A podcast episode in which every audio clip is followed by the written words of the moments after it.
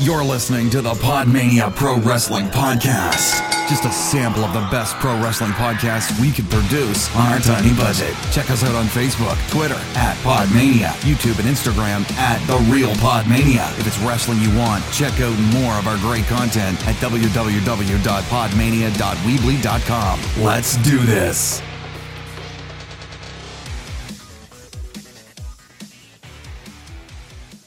Hello, and welcome to another episode of the PodMania podcast. I am your host, Rob Goodwin, and I am joined by Chris and by Garth for this, our NXT TakeOver War Games 2 review. Let's start with you, Chris. What a show. What an actual show. Like, up there with shows of the year, like, fucking All In, TakeOver New All In, CXT Chapter 1. It was just... Kidding. Just an way to plug your own show. That's on this website. No, it was an amazing show. Like one of the best takeovers in a year of great takeovers. Yeah, absolutely. Garth, what about you? Same, yeah, brilliant. Every match had something. I mean, I think I've got about 6 pages of notes. It's... Honestly, I don't think I'm exaggerating when I say, and we'll talk a little bit, ladies and gentlemen, at the end about our PodMania end of year awards. But I don't think I'm exaggerating when I say, of any company, this is in the top 3 shows of the year. Yeah. Yep. Easy. It's probably the best WWE branded show this year. Oh, without a shadow of a doubt. If it's WWE branded, that's not stiff fucking competition. Yeah, I was just going to say, if you look at Crown Jewel, for God's sake. I mean, from top to bottom, they could do no wrong. I mean, for God's sake, the War Games match, which main evented the show rightly, was nearly 50 minutes long. And it was that long? At no point did it feel like it had gone 50 minutes. No, not at all. It was like half an hour. Yeah. No, 47 minutes and 10 seconds the main event went. And that's ridiculous, the fact that it went that long. And there was no passengers in that match at all. No, there was no passengers on the card. I mean, genuinely, it'll be interesting to see. Obviously, Dave Meltzer's ratings are extremely subjective and seem to rile a lot of people for some reason. But it would be extremely interesting to see what Dave Meltzer rates some of these matches, because I can honestly say there are 2, maybe even 3, depending, 5-star match candidates. Yeah. Close. Yeah. I think the War Games match was stellar. Absolutely incredible. And we will get into our review in a moment, ladies and gentlemen. Just let us gush for a minute. I thought the Velveteen Dream taking on Tommaso Ciampa, it was such an entertaining match. There was highs, there was lows, and genuinely there were parts where I thought the Velveteen Dream was going to take it. Yeah. There was actual drama because I thought, holy shit, Dream's going to win the title. By the way, my brother walked in as that came on, and I can't speak to how confused he was when he saw Velveteen Dream. It's like, how do you explain Velveteen Dream? He's Prince if Prince could punch you in the face. Yes, yeah. He's and Prince wasn't dead. With all of the gimmicks. And then Aleister Black taking on Johnny Gargano. I mean, Garth, I know you're going to boil some piss over Aleister Black because you still don't like him. But even you have got to appreciate just how fucking good this match was. Oh, no denying the match was good, and I did enjoy it. I just have some caveats. He has a hot take for the first match of the night as well, just to foreshadow that. Yes, he does. Now, ladies and gentlemen, there are 3 of us, and Garth does not speak for all 3 of us when he talks. Okay, so just bear that in mind. But before we start with our review, our predictions, lads. Oh, now, yeah. At the start of this wrestling weekend that saw not only TakeOver War Games 2, it also saw Survivor Series 2018. At that point, after Bound for Glory, Chris was 1-0 up. How do I know more about Impact than you two? Your guess is as good as mine. There was some bizarre booking at Bound for Glory. But I have the results of our predictions. So, after this show. The Black Gargano match, we all had Johnny Gargano to win. Yeah. Aleister Black won. Yeah. Now, after the Shayna Baszler and Kairi Sane match, we all had Shayna Baszler to retain. Ciampa and Velveteen Dream. Myself and Chris had Ciampa. Garth had Velveteen Dream. Yeah. Phil. Which that means was a dream. That the main event, basically, Chris, if the Undisputed Era won, you would have won. But it wasn't. It was Team War Raiders, which means that Rob, back in the game. So Rob came out on top. So at that point, it was 1-1-0. Sorry, Garth. Come to Survivor Series, or as I like to call it, Raw Wankfest 2018. Apart from the pre-show, which apparently doesn't matter. But the Raw clean sweep of every single match, which is just baffling. Embarrassing. It's embarrassing. Both me and Chris tied. So it is now 2-2. Garth, 0-0. Basically, Garth, you were let down by The Bar, Team SmackDown and the women, Shinsuke Nax, and D-Bry. Everyone.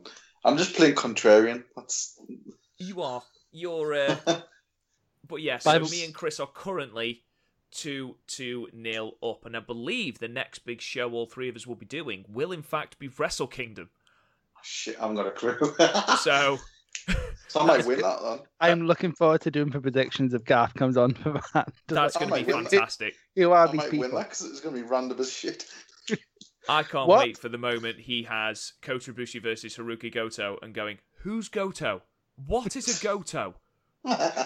Gets to the junior match. It's like, what is a Kanemaru? Isn't Desperado a beer? Don't I need to put like 8 hours aside for that? Anyway. Let's move away from Wrestle Kingdom. We're here to talk about NXT TakeOver War Games 2. Yeah. We'll start with the very, very surprising opening, which started with Matt Riddle coming to the ring, bro, which I think surprised everyone. Garth. And you come to me first. I'm going to start with you, because you weren't a fan of this. I just thought, what the fuck is this? Is this some sort of fucking Bill and Ted piss take or something? Right. Excellent.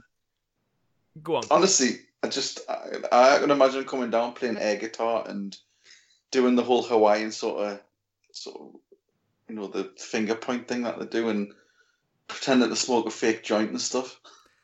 Yep, I think that's pretty much Matt Riddle's gimmick. But... Chris, what do you think? I said it in the group chat when Garth wasn't getting annoyed about it. I know like 5 people like him in the halls in the uni I go to. But the only difference is I believe Matt Riddle could kick my cunt in. Oh, yeah, absolutely, 100%. The sad thing is, I used to know people like that at college as well. And that was like 20 years ago. So these things haven't changed. So stoners are still stoners. Yeah. Absolutely. So his gimmick aside, Garth. Okay, if you can, you can put your angry glasses down. What do you think of him generally? To be honest, I don't really know a lot about him. I know obviously he was like the UFC guy and that, but when it comes to sort of wrestling, there's nothing to really base it against. Okay, fair enough. So I don't really have any sort of care either way. I know that he came and sort of kicked Kassius Ohno's ass. Yeah. Basically, we were supposed to get Matt Riddle versus Kassius Ohno on the pre-show, and it wasn't supposed to be filmed, and we were supposed to get it in the NXT next week. But Matt Riddle came down, said he fancied doing it now. The crowd cheered. Kassius Ohno came down, shouted him down for a minute. Matt Riddle needs the fucking beard off Kassius Ohno. I'm not joking. That looked stiff as balls. That knee to the face. Pinned him after 7 seconds. I mean, I knew Kassius Ohno was the gatekeeper to NXT. I didn't realise it had gotten that bad. His fall has been sad. Pardon? His fall has been so sad. His fall has been alarming. he was genuinely one of my favorite guys. Like, he'd make me watch CZW, and I fucking can't stand CZW. And he's one of my favorite indie guys before he came in. And then when he came in, he was challenging Bobby Roode, and I knew he wouldn't win, but I was sort of like, you know what, this is a great place to start. And then, you know, just kept on going down. He won a feud with Hideo Itami, and then nothing. Yeah. Like, he got shunned out of that fucking US title ladder match, as far as I'm concerned, because Lars fucking Sullivan was in it, but not him. Yeah. In fact, he jobbed to Lars Sullivan last year at War Games. Yes, he did. Yes, he did. Not as, you know, hilariously as this, but I mean, Matt Riddle is going to be massive in the WWE. I mean, there's no two ways about this. He's massively over with the crowd. You know, he's got a gimmick that a lot of people can relate to, especially apparently the stoners in Chris's halls. But whether 7 seconds was the best way to go, I don't know. It got a massive pop from the crowd. It was something new, something exciting that we didn't expect. Why not? And that knee, stiff as balls. I suppose it gets him on the best show of the year. So absolutely, we're talking about it. Ohno can say that he was caught by surprise, and the feud can go on. Yeah, and let's face it, Ohno, despite his, well, I mean, his weight fluctuates alarmingly, to be perfectly honest, but, you know, he can still go in the ring, and he's still very athletic for someone of his size, so I look forward to seeing that. Absolutely. If you want proof he can still go watch his stuff in Progress earlier this year. Yeah, when he was let go. I've heard that was really good. I need to No, he wasn't let go. They just let him. They just send him to other places. That's what I meant. Like Apollo Crews. Yeah, like his match with Tyler Bate and Zack Sabre Jr. in different matches. It was great. Zack Sabre Jr. is fantastic. I love that man. Anyway, sorry. We move on to the actual scheduled programming, and we started with the women's match, the 2 out of 3 falls match for the NXT Women's Championship between Shayna Baszler, the champion, and Kairi Sane. Let's start with Chris. What do you think of this match? Awesome match for the two most obvious opponents in NXT. Like, they're both really good at what we do, and it's like scary MMA lady versus Hello Kitty pirate. It's just brutal. But although, despite the fact this match was really good, it wasn't as good as their Brooklyn match or their Evolution match, in my opinion. Okay. Because it was a bit too overbooked for me. Like, we had two interferences from the same two people. Yeah. Over Dakota Kai came down and did basically nothing, and then the most impressive part of the match, Io Shirai did a moonsault in skinny jeans. That moonsault is, and I don't think I'm exaggerating when I say this, is the most beautiful moonsault I've ever seen in my life. I don't know if CM Punk's was like... Honestly, it was incredible. It was just picture perfect. Gar, sorry. What do you think? Yeah, I mean, I thought it was brilliant. I've always liked Shayna Baszler. I just think she's so believable, which is the best part about her. Because you know she can kick people's ass, so she looks like she's going out there and doing it for real. But like Chris said, I think the interferences did spoil it. I mean, they're there for the reason. That's the whole sort of 4 horsewomen thing, but I don't think they needed to be involved twice. I don't know. It sort of took. It just killed the flow a little bit. But, I liked how the sort of the falls fell, and where they were doing the different pins and stuff like that. That was really good. And that Shayna Baszler, where she stomped on her face. Fucking hell, that looked brutal. Yeah, it did. It looked horrendous. So the first fall, Shayna Baszler got by Kairi Sane tapping out to the Kirifuda clutch after interference from Jessamyn Duke and Marina Shafir. Now, this is not the last time that they interfere in the match, and in fact, I think they interfered maybe 3 or 4 times in this match. And I do appreciate what you say, Chris. It was very, very overbooked. Very overbooked. And yeah, it was in danger of spoiling my enjoyment of the match, but I do appreciate that NXT had the unenviable position of trying to keep 2 women strong in a 2 out of 3 falls match, which... you know, can go very, very wrong. You don't want to bury Kairi Sane, but you also don't want to make Shayna Baszler look weak in a title defense. Kairi Sane rallied. I thought this is the best I've seen Kairi Sane, if I'm honest. I don't really follow Kairi Sane before NXT, or I didn't, I should say. But I do think this was one of the better performances from her. She managed to get the even the score after an insane elbow. But then the second fall, again, Duke and Shafir were involved. You said Dakota Kai didn't do anything, Chris. She came down to save her friend. Is that not enough for you? The commentators put it over more like, oh, she just hates Shayna Baszler more than, oh, her friend. To be honest. Yeah. No, yeah, you're right. She did. She's the Krillin of NXT. Yeah, Dakota Kai attempted to come and even the score. She quickly got overpowered because there's two of Jessamyn Duke and Marina Shafir. There was one Dakota Kai. Io Shirai came to the ring, got a big pop. I was impressed with the pop that Io Shirai got. And she got up onto the turnbuckle and performed that beautiful moonsault, which was just beautiful. Just beautiful. Kairi Sane is attempting to go for the insane elbow, misses, Baszler catches her, rolls her up, retains the title. Correct result, Garth, or not? Yeah, definitely. Chris? Keep Shayna Baszler strong until she moves up. Yeah, correct. Chris, do you agree? Yeah, Kairi Sane's not really one for a long title reign. She's one for like a pop. Like she was a transitional champion to set up a match for Evolution. That's basically it, and I'm fine with that. Yeah, I see her more as a babyface chasing the title than having the title, which, you know, is not a bad position to be in. I don't think it'll be long before we see Kairi Sane on the main roster.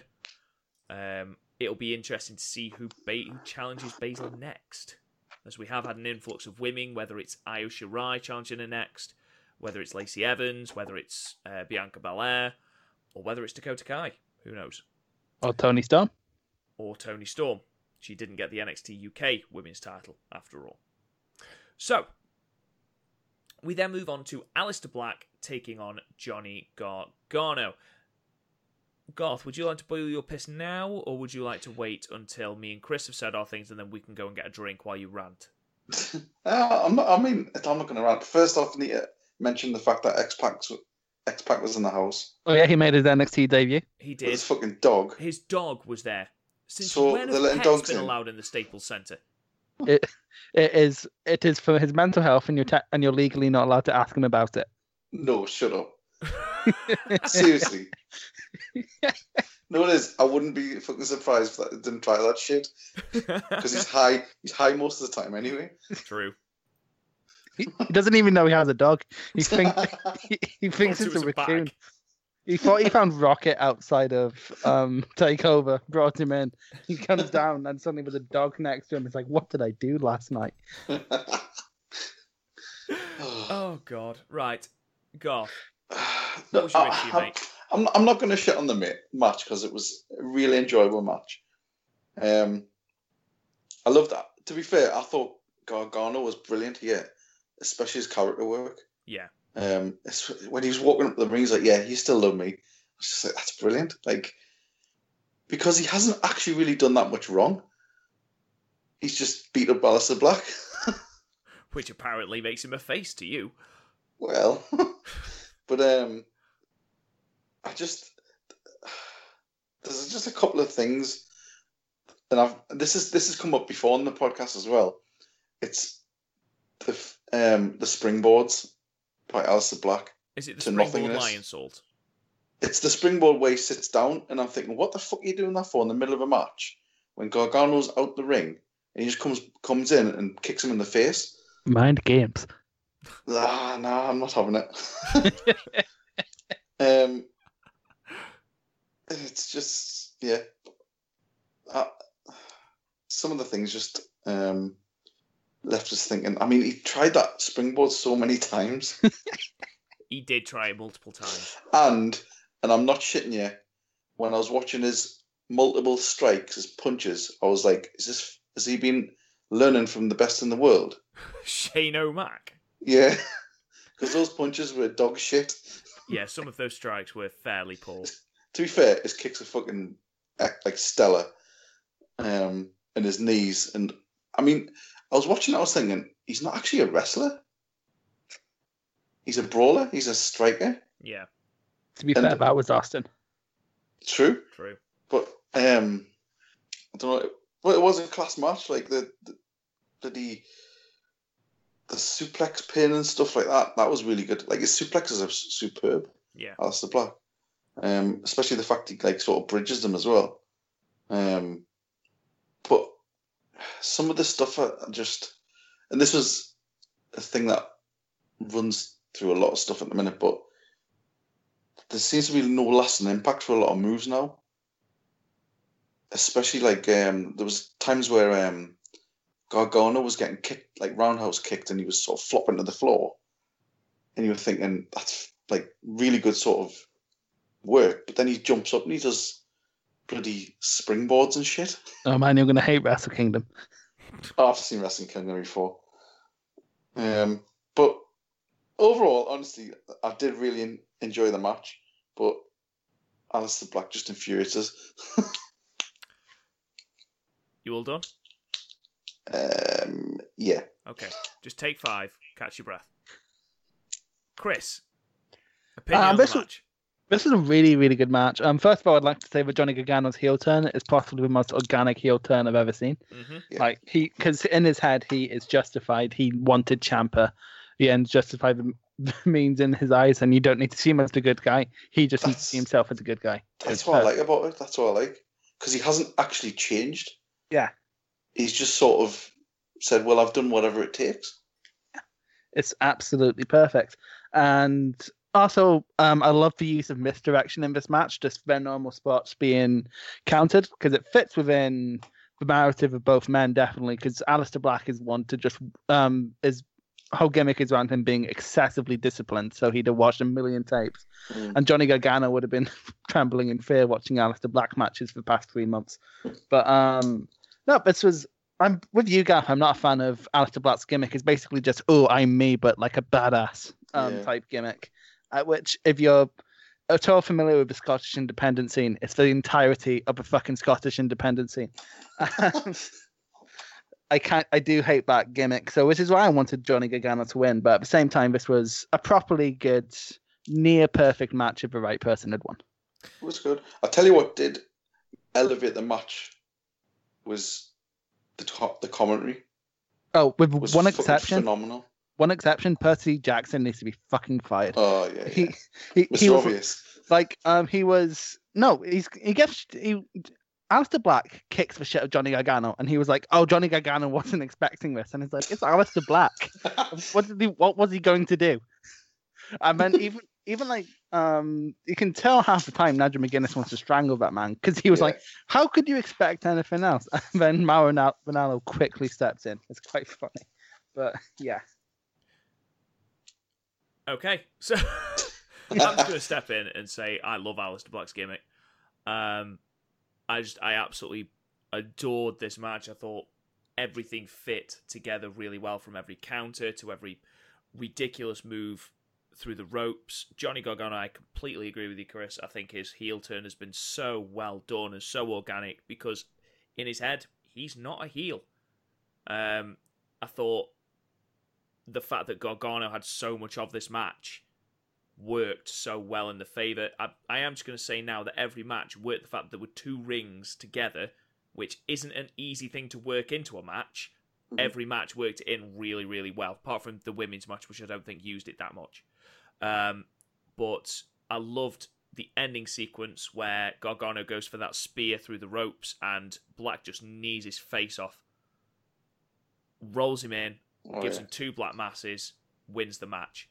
I loved the bit where Johnny Gargano was going for that, going for his finisher, and Black stops him, does his sitting position, and goes, "Kick me. Go on, kick me." And I just loved that bit. I really, really enjoyed that, especially when Gargano stopped as well and then rolled down his knee pad as though to go, right, like, you fucking want it now then.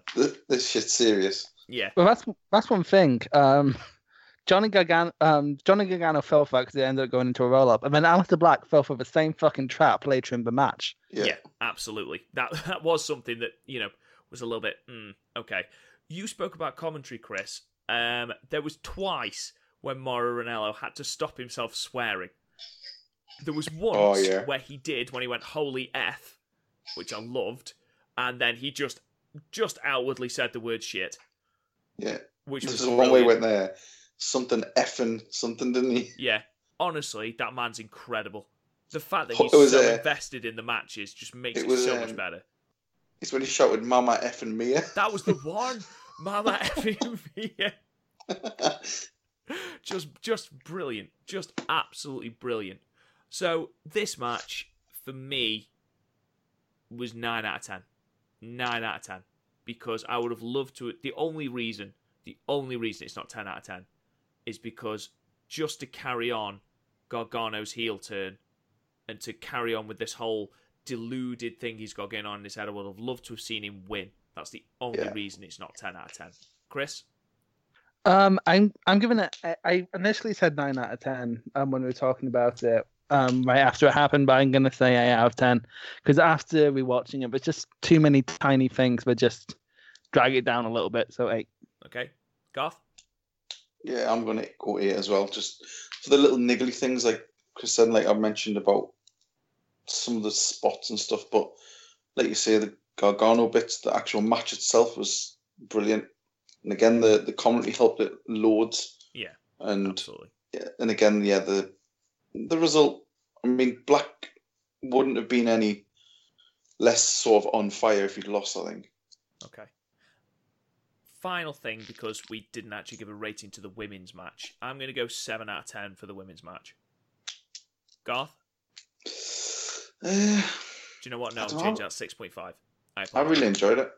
I'm going to go 7.5 because I really enjoyed it. Okay. Chris? 5. The other booking just sort of ruined it. Really? That much for you? Yeah, I'm sick. Like, I'm this sort of ICW's ruined overbooking for me. So. All right. Fair enough then. So, now we moved on to the NXT Championship match between Tommaso Ciampa and Velveteen Dream. Am I out of line when I say Velveteen Dream stole the damn show? Because, honestly, his ring attire and everything he did in the ring was stellar. Everything, the sort of video piece beforehand as well. Just perfect. I said to you in the group chat that I really, really don't want Velveteen Dream to go to the main roster because he's going to get ruined. And after just the meteoric rise of this man, I don't want him to go. I don't want him to be ruined. I mean, this match, for me, was... I don't want to say my favourite match because the War Games match... It was up there with the War Games match, for me. It was the drama of the match. Everything about this match was perfect for me. Chris, what did you think? I thought it was a really good match. Really different from the last one, which was good. Sometimes takeovers can feel a little bit samey. Yep. But no, this is something completely different. It's the two most perfect storytellers in NXT coming together. Yeah. And I really liked how retro-inspired all of Velveteen's offense was throughout this match. Yeah, like, absolutely. Even his elbow looked a bit more Macho Man-like than it normally did. Yeah. I loved the sort of callback to Hogan, especially with Hogan saying he didn't see Velveteen going anywhere and tough enough. But yeah, this was really good, really story-driven. The Death Valley rolling driver, whatever it's called, on the floor looked brutal. Yeah, and it did. I legitimately thought at that, with that knee in the corner, that Velveteen was knocked out. Yeah, I think aside from Kenny Omega, Ciampa delivers the just what look like the most savage knees. Especially, I think the knee brace that he's got on certainly helps that aesthetic. I mean, I love the storyline they've got going on that this championship is slowly driving Ciampa mad. He does not want to lose it. He cannot afford to lose it. You know, he's turning into Gollum. Yeah, he is turning a little bit into Gollum. I love the fact that at one point Ciampa had the headband off Velveteen Dream and was mocking the crowd, so Velveteen just calmly rolled out of the ring, got the belt, and did the same thing. You know, and there was just that, those little interchanges. These two had such fantastic chemistry. And you're right, Chris, there was so much retro offense from Velveteen Dream. We had the leg drop, we had the figure four, we had the elbow drop. You know, we had so many callbacks to retro wrestlers. And that DDT the Velveteen Dream does, is it looks like a bugger to set up, but it just looks mint. Yeah. The whole bit with the belt was brilliant when Ciampa goes for the belt and Dream manages to DDT him onto it. We've got the Purple Rainmaker for the close fall.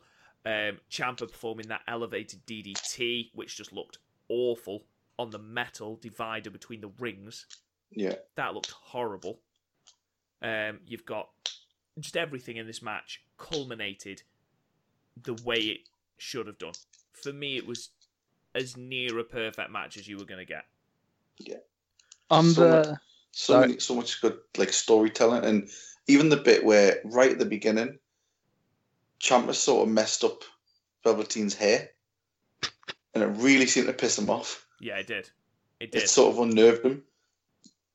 Chris, what were you going to say? On the subject of Ciampa championing the belt, did you see the segment with him, Velveteen, and Nikki Cross a few weeks ago? No. It was hilarious. It was basically right at the end of William Regal doing his investigation, which, by the way, was hilarious throughout the whole thing. And Nikki, they were both arguing over who took out Gargano, and then Nikki Cross came out going, "I know what you did," and was reaching for Ciampa's belt, and Ciampa was just sort of putting it out of her reach.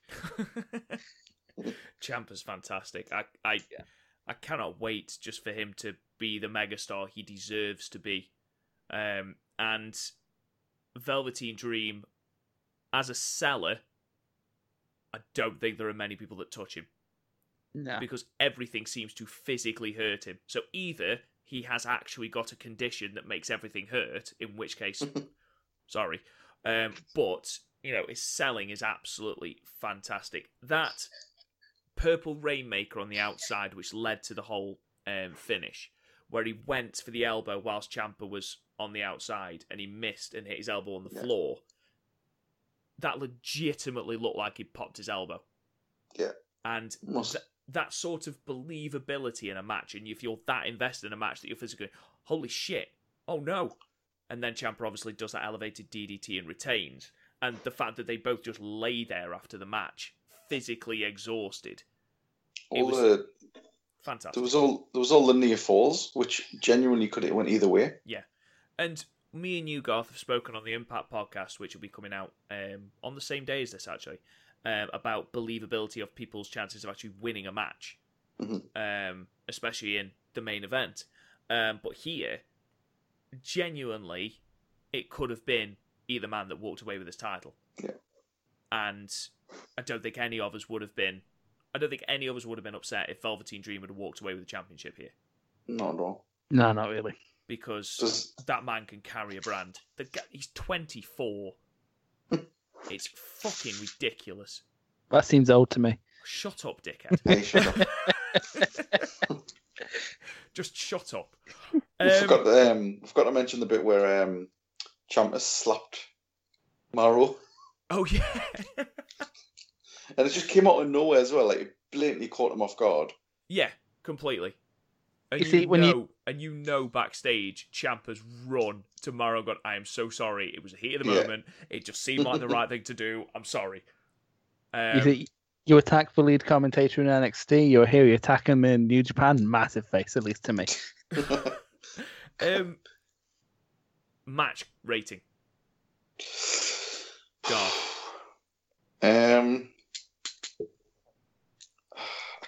I cannot give it a perfect rating. On principle, or I don't know. I don't even know if that exists. I'm going to go 9. Spoil sport. I'm going to go 9.5. 9.5. Close to perfect. Okay. What's the perfect? I'm going to put you on the spot now. There was one thing that sort of cocked up a bit, I think. There was a bit where they were outside and the ref didn't count. And they were out for there for a fucking hell of a long time. It was a bit where he slapped Mauro Ranallo. Oh, you're like, holding that against the match. I know. But I'm just saying, like, why is the ref not counting here? Is there a reason? Oh, yeah. Do you know what? I never even thought about that. I was that engrossed in the match that I didn't even think about that. I didn't until later. Chris, what about you? Yeah, I'm gonna agree and give it a 9. If we'd have slapped Percy, maybe I'd have given it a 10. But yeah, it's a 9. Okay. Do you know what? Fuck it. I'm giving it 10. Wow. I haven't been that invested in a match in God knows how long, and you know, probably since the Almas Gargano match was the last time I was that invested in a match. Yeah. You know, when you physically did not know what was going to happen. You didn't know who was going to take the championship. There was just inventive spot after inventive spot. There was near fall after near fall after near fall. And I just feel like, what in God's name was that? What was that, actually? What the hell was that? That was my two-year-old. Oh, right. So I thought it was a Blade. Oh? That's all right. Sounded a bit of a whinge. Oh, okay. Have we just had a guest appearance from one of your children? Yep. Nice. That's completely through. Honestly, I thought our podcast was haunted then. I shouldn't have said anything. I thought we got it just disappeared. Yeah. Well, just a buzzsaw happened in the background. Then just a whispered voice, I'm here. So, yeah, apart from the fact that our podcast's haunted, yeah, perfect 10 for me. I'm being right smart. We then get to the War Games match. First things first, did we all watch War Games last year? Yeah, we're not live because I was at ACW and then got drunk, but yeah. Okay, sounds like a good night. I didn't see it. You didn't see it. Okay, so this question is directed just to Chris. And me. Better than last year's War Games, or not? I don't see them as comparable because they're different. They're both War Games, but they're different setups. Okay. Like, whereas I prefer this one because it's like a 1-on-1 team rather than like a triple threat team. So I'd say I pick this just because of my own personal preference, but I don't see them as comparable matches. They were both excellent matches. Both War Games matches were excellent matches. I'm going to say that this one was better. I think there was more. I think they've done a better job, and that's nothing against how they built last year's War Games. But I feel like they've built. There was more of an organic feud between, especially Ricochet in the Undisputed Era and Pete Dunne in the Undisputed Era. And also last year, there was definitely people there was standouts. There was also people who were definitely being carried. Like VAOP were definitely being carried, and Alexander Wolf was certainly like a weak link with Insanity. So yeah, in this one, no one needed carried. God no! This match, everybody pulled their weight. There was so much going on, and for me, the MVPs of the match had to be the War Raiders. Oh, yeah, this was a coming out party within NXT for them. Genuinely, those two men, I mean, I'm going to gush a lot about Hanson very, very shortly, but Chris, I'm going to let you go first because otherwise I'll just steal the show on this one. Yeah, absolutely awesome match. That double moonsault by Ricochet. Oh, God. Absolutely insane. I liked the miscommunication between the face team because they're not a team; they're a bunch of guys who have a common enemy. Yep. I agree with you when you say the build was much more natural, whereas last year was just sort of like the AOP and Roderick Strong had a reason to hate the Undisputed Era, and then Sanity were thrown in there for some reason. But what the fuck is going on? Was that you again, Jackson? Yeah. Good God. I'm going to have to dive out for a second. Go for it. Just keep going. Fuck Chris, it, we'll do it live. Sorry. Please excuse Garth's rudeness, ladies and gentlemen. Chris, off you go. So, yeah, much more organic feud. Pete Dunne is bae. Yeah, incredible man. absolutely incredible. It's great to see Bobby Fish back, although it looked like he re-injured himself during this match. It looks like he was in genuine discomfort. There was a moment where he was limping. You could actually see, I think it's Roderick Strong goes to him and go, "Are you all right?" Mm. And Fish sort of goes, I'm okay. Also, I really liked how, like, people who were feud, those people in the Undisputed Era, people hated more, so they were going for them. Like, Ricochet would go more towards Adam Cole, and the War Raiders would go for either the tag champions or Bobby Fish, who, of course, cost them the match. Yeah, just it was naturally going for people who were in feuds with her and just hitting anyone on the other team, which I thought was quite nice. Yeah, but what I liked about this match as well is you run the risk of a match like this just becoming a spot fest. Mm-hmm. And though there were some incredible spots, I mean, for God's sake, Hanson is... He must be just shy of 400 pounds. Oh, he's a big boy. And he did a springboard splash from one ring to another through a table. He's doing back handspring elbows. You know, it just, the man is just a freak.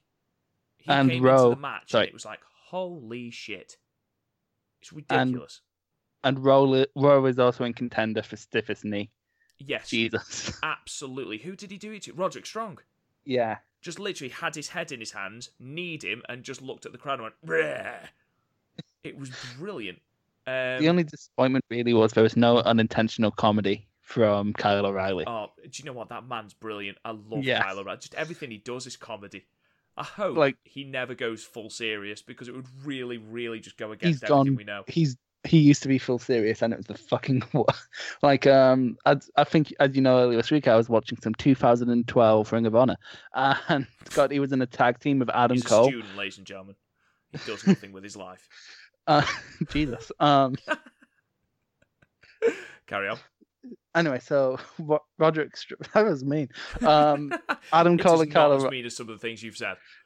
Fair enough, but Adam Cole and Kyle O'Reilly, but we're in a tag team. And if you'd have told me, back then those two would be something special, I would not have fucking believed you. No, definitely not. No. I mean, even the fact that the cages on the stage, that was being used as storyline.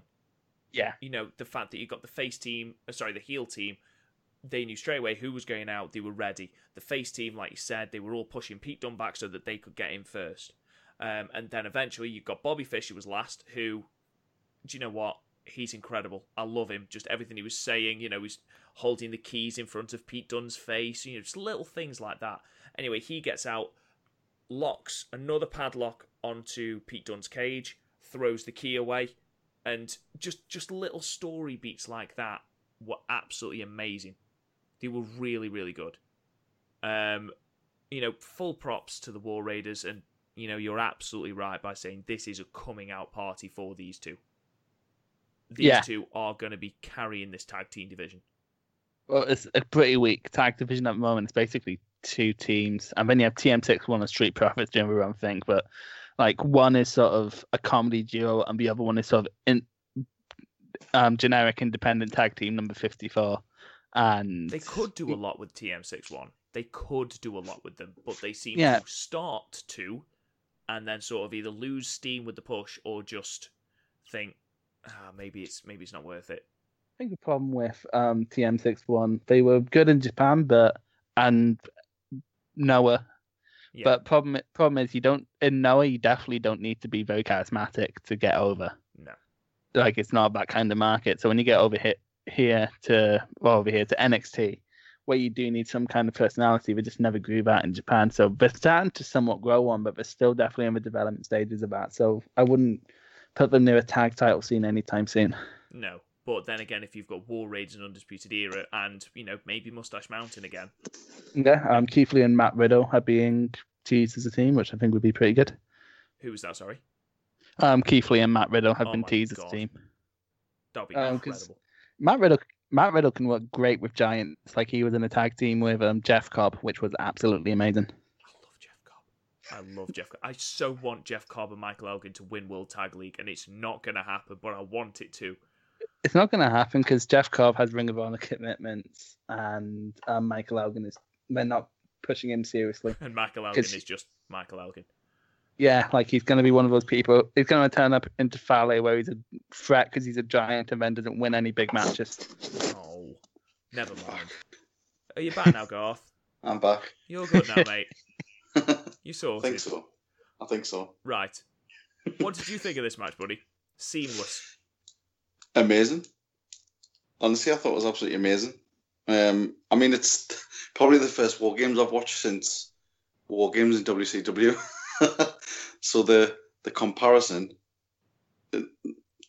there's a lot more quality here. Just out of interest, Chris, how old were you when War Games was in WCW? When they were last in WCW or when it first came out? What is it, 1996? Oh, it was 1996 was the last time it was War Games. I wasn't even born. Fucking hell. I was 6, so. I was 16. It's like a weird evolution of man thing going. It is. Yeah. It really is. Sorry, Garth, please continue. You know, belittle duration. You know what it is? There are too many massive spots to go into, isn't there? There's just so many really, really cool moments. I mean, even just right at the very end, the face-off at the end. Yes, it's just absolutely incredible.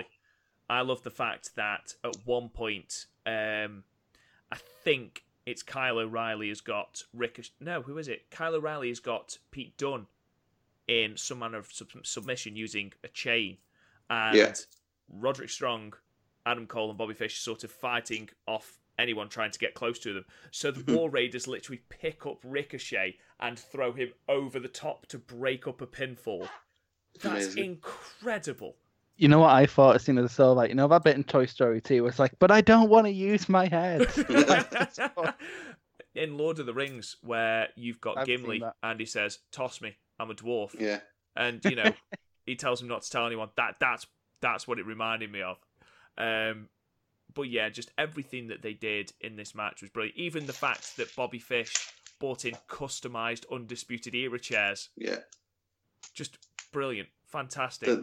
The whole booking, I mean, the booking where the lock Pete Dunne in, yeah, was perfect. Even though it was like, throw the key away. Okay, right. Well, we'll wait until Pete Dunne's turn to come out, then we'll look for the key. Then we'll get the bolt cutters. Yeah, fair enough. Yeah, that was suspension. I was just laughing at that. I thought that the order everyone came in was perfect. Yeah. You know, the fact that it was Adam Cole and Ricochet, the people who'd had this beef, the fact that it was them starting. You know, that made perfect sense. Ricochet, and I feel like we should give Ricochet some absolute props because, as you mentioned early on, Chris, that double moonsault, in another dimension, he's still rotating somewhere. Yeah. Just that meme from like 2 years ago, it's like, nah.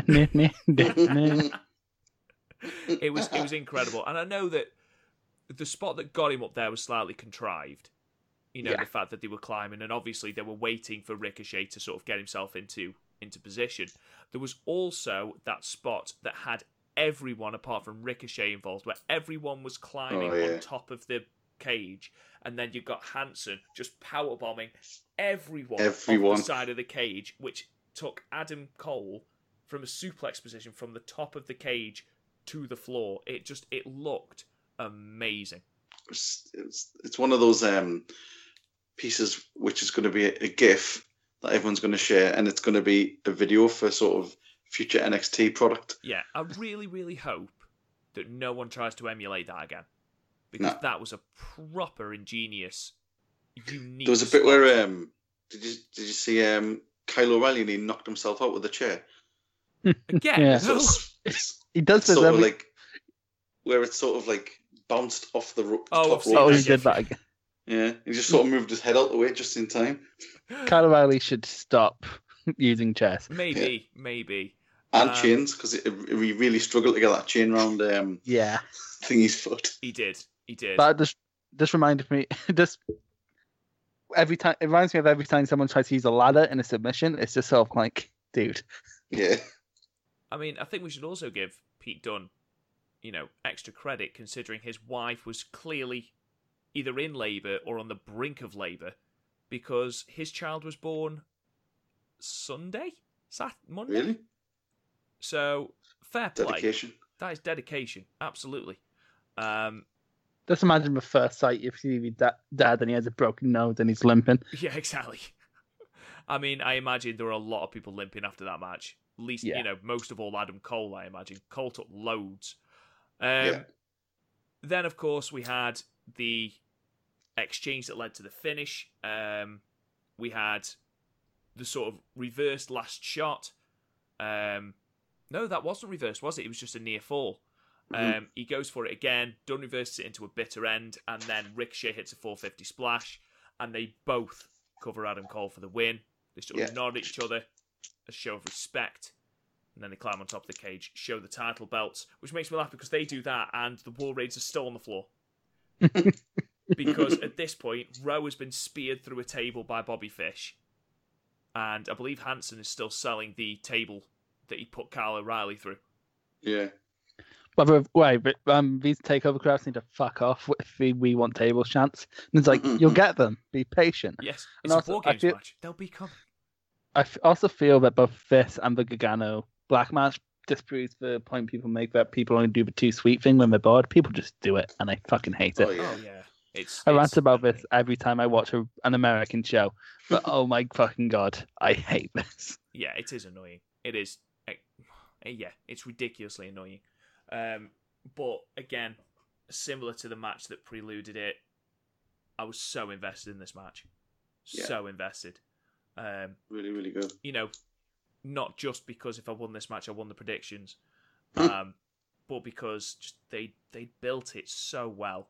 And to go 47 minutes in that sort of environment, you know, and like you said, Chris, not one of these men was carried. No. I mean, even like Roderick Strong, who you would think of everyone in that would be the sort of lesser of them all, came out with it looking like, all right, badass. I think all of them did. I don't think there's anyone in there who didn't have their stock raised tenfold by this match. I think Strong is only the weakest in terms of promo, because he is not subtle at all. No, again, going back to 2011 Ring of Honor, in this promo, he's just like, I'm a dick. I'm like, thanks for showing and not telling there, boy. But I love the fact that with your time off, you didn't watch like New Japan or WWE, you watched 2011 Ring of Honor. Right, I was drunk, I bought Honor Club. I had to do something. You bought Honor Club when drunk? Yeah. What a glowing endorsement for the product. This is why you don't save your card information on Chrome. Oh, God. But Strong isn't a weak worker, he's just a weak everything else. I mean, he started like a house on fire when he came in. Yeah. But for me, again, I started by saying it, I'll end by saying it. MVPs, War Raiders. Yeah, definitely. The fact they were power slamming each other onto other people, they were launching each other about, they were slapping each other in the face. Doing cartwheels. Like I said, Hanson's 400 pounds, must be. And he's doing shit like that. It's just, it's ridiculous. I'm surprised no one's ever chanted Mbop at Hanson. I bet they have. It exists somewhere, surely. Isn't that song a bit old for you? It was actually one of the biggest selling songs the year I was born, I think. Oh, okay. There you go, Garth. How's that make you feel, mate? Well, the biggest selling song of the year I was born, I looked into this, is Barbie Girl by Aqua. Jesus Christ. Wow. Yep. Soundtrack to college. That's a really sad state of affairs for you, man. That's a really shit soundtrack for college. Well, you know, college parties. Right, so all important Podmania ratings. Chris, what are you giving it?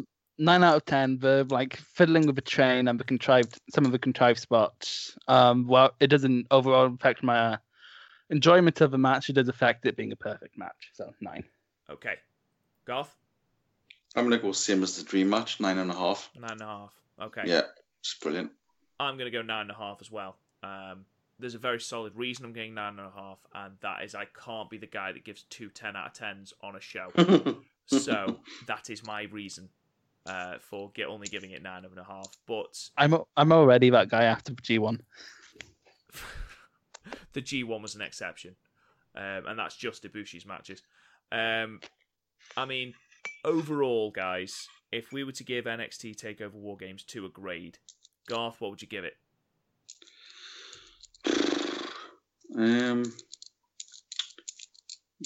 Old school grading. No, we'll give it a grade out of 10. I think, taking into account the first two matches, not including the Riddle one, I'd say a solid 8.5. Okay. Chris? 8. No, actually, no, 9. 9 out of 10. Good call. Good call. Because I would have driven to where you live and slapped you.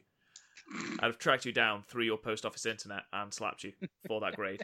Especially if you've given Bound for Glory a 6, you clown. Bound for Glory wasn't that good a show, damn it. I'm going to give it a 9 as well. I thought the show overall, it could quite easily be show of the year for me. Yeah.